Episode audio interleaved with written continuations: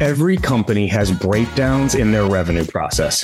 Sure thing deals slip into next quarter, competitors creep in and swipe deals away at the last minute, and deals getting single threaded that don't get to power. These are just a few examples of revenue leak, but there are a ton more, and they're preventing your team from reaching their sales targets. That's why I'm such a big fan of Clari's revenue platform. It's the only tool that actually helps leaders take control of their revenue and thrive through any market conditions, especially when things get tough. You can't afford to miss a single detail, but you also can't be leading by gut.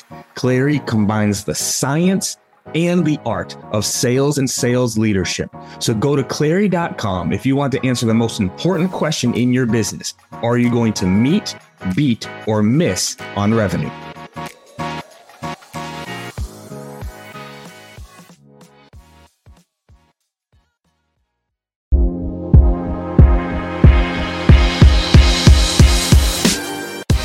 Welcome to the Live Better, Sell Better podcast with your host, Kevin Dorsey of Inside Sales Excellence, the number one Patreon group and YouTube channel for tech sellers and tech sales leaders, where we dive in deep for tactical advice on how to book more meetings, close more deals faster, and lead sales teams to success. But we don't stop there. We also focus on the person in salesperson. We talk about mindset, goals, time management, and so much more. So thank you for listening. And if you're interested, head on over to patreon.com slash inside sales excellence. Now with that, grab a notepad, get ready, and let's dive into the good stuff. So when you do videos, Morgan, how often do you reuse them? Like when you record that video, is it a one and done? Or do you use it in multiple emails, multiple channels? Like how like that video is made. Yep. And what? Like how often do you use it again? The scenario is going to be based on when I use that video again. So I have certain videos for objection handling and those can be stored in an inventory and i can use those according to the objections i have so you don't have to do the same objection over and over again you can actually house those in a place and that's a recommendation that i have also if you're doing a campaign you can house those as well I saw a question though on LinkedIn. Like I find that the LinkedIn videos have the most engagement and the most replies, and all of those are personalized videos that I'm, I'm not going to reuse. They're for that person. So that that's my answer to that question there.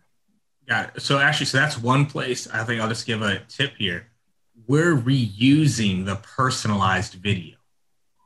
So if you think about what a, what's a good click through rate on a video, what do you see normally, Morgan? Like I know you're getting 20% like response, but it's also you targeting sales yeah. leaders. Yeah. Like a good click through rate on a video right now is about 20 to 30%. Yeah. Are you seeing something similar across was, the orgs you're working with? Yes, but in some cases it's lower. It could be like 15%. Right. Yeah, like it's come it's come down a lot. Like again, yeah. just even when video first started out, like we're seeing 40, 50% oh, click-through yeah. rates. Like people are like, oh my God, you made me a video? Yes. Let, get the popcorn out. I'm gonna watch this, right? Like yep. those days are gone. But so anywhere from 15 to let's even call it 20% click-through rate. What I'm noticing and where we're starting to coach the team is people put all this effort into making that first video. 80% of people don't watch it and then they never use it again. Right. Mm. So you want to keep using the video until it gets watched. This is where you're changing up your subject line. This is where you're changing up the body. This is where you can start to reuse it. So I'd encourage y'all if you put in the effort to make that video, use it again if they didn't watch it. They didn't watch it the first time, send them another email with the video change it up a little bit. Didn't watch it the first, third time, second time, third time. Like keep going. So don't let the video to go to waste. Would just be a quick tip for everyone because you did. You took the time to personalize it. Keep using it until they watch it. This is where that that awareness section of influence is so key. They saw it the first time and they delete it. They didn't watch it. Mm. You'd be shocked the amount of people that watch it the second time you send it. Right. So we we have one right now that's seeing like a 15 15 15% click through rate on email one, 15% click through email two to people that didn't open email one. So now we're starting to get that secondary lift. So just something to test out there, y'all. Body uh, language we covered. A/B testing with screen versus recording your face? Yeah, I don't. I still can't see it, but yes, sounds like a real question. so the so the it's this one's really interesting. So the the basically what it is is the LinkedIn hover, and you can hover over someone's LinkedIn profile to make them a video.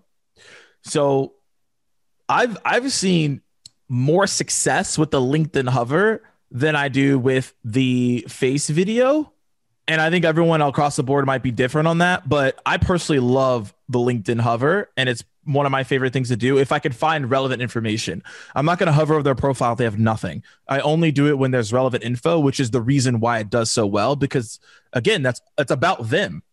Right? And that's the really that's the real reason that I started doing it a lot and I love it because it has you in the corner and you're not that high a priority, right? And it has them in the forefront where they can see their profile. And I could drill into whatever they have there. The obstacle though is when they have nothing, that's when I I don't use it because it's really not to me. I don't think it's as relevant. I like to point out certain things that I see in the profile. So that I'll I'll go into answer that one. So one, I just heard this from someone uh, actually two months ago, towards the end of 2020. Something very similar they said they saw a massive uptick when they started having the CEO's profile up. So if the person they were reaching out to didn't have a strong profile, but the CEO of the company did, they'd hover on the CEO's mm. profile. So just a little little something. So I haven't gotten to test that personally yet. Because like I'm going after I have, you know, test it and because I'm going after doctors. There's no like CEO there. But the concept behind it, I was like, that actually sounds pretty genius. I think that actually would work because it's something in their world they would recognize. And again, back to the word that Morgan kept using curiosity. Like, why the hell do you have my CEO's profile pulled up right now?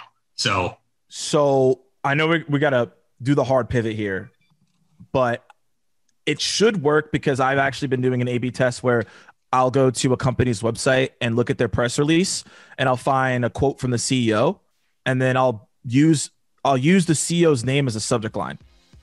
Mm-hmm. And then include the CEO's quote in there that's applicable to my training services. And that is an 80% open rate right now. So yeah, it should work for video. I just never thought about that way, but now I'm going to do it. And I'll let you know. there we go.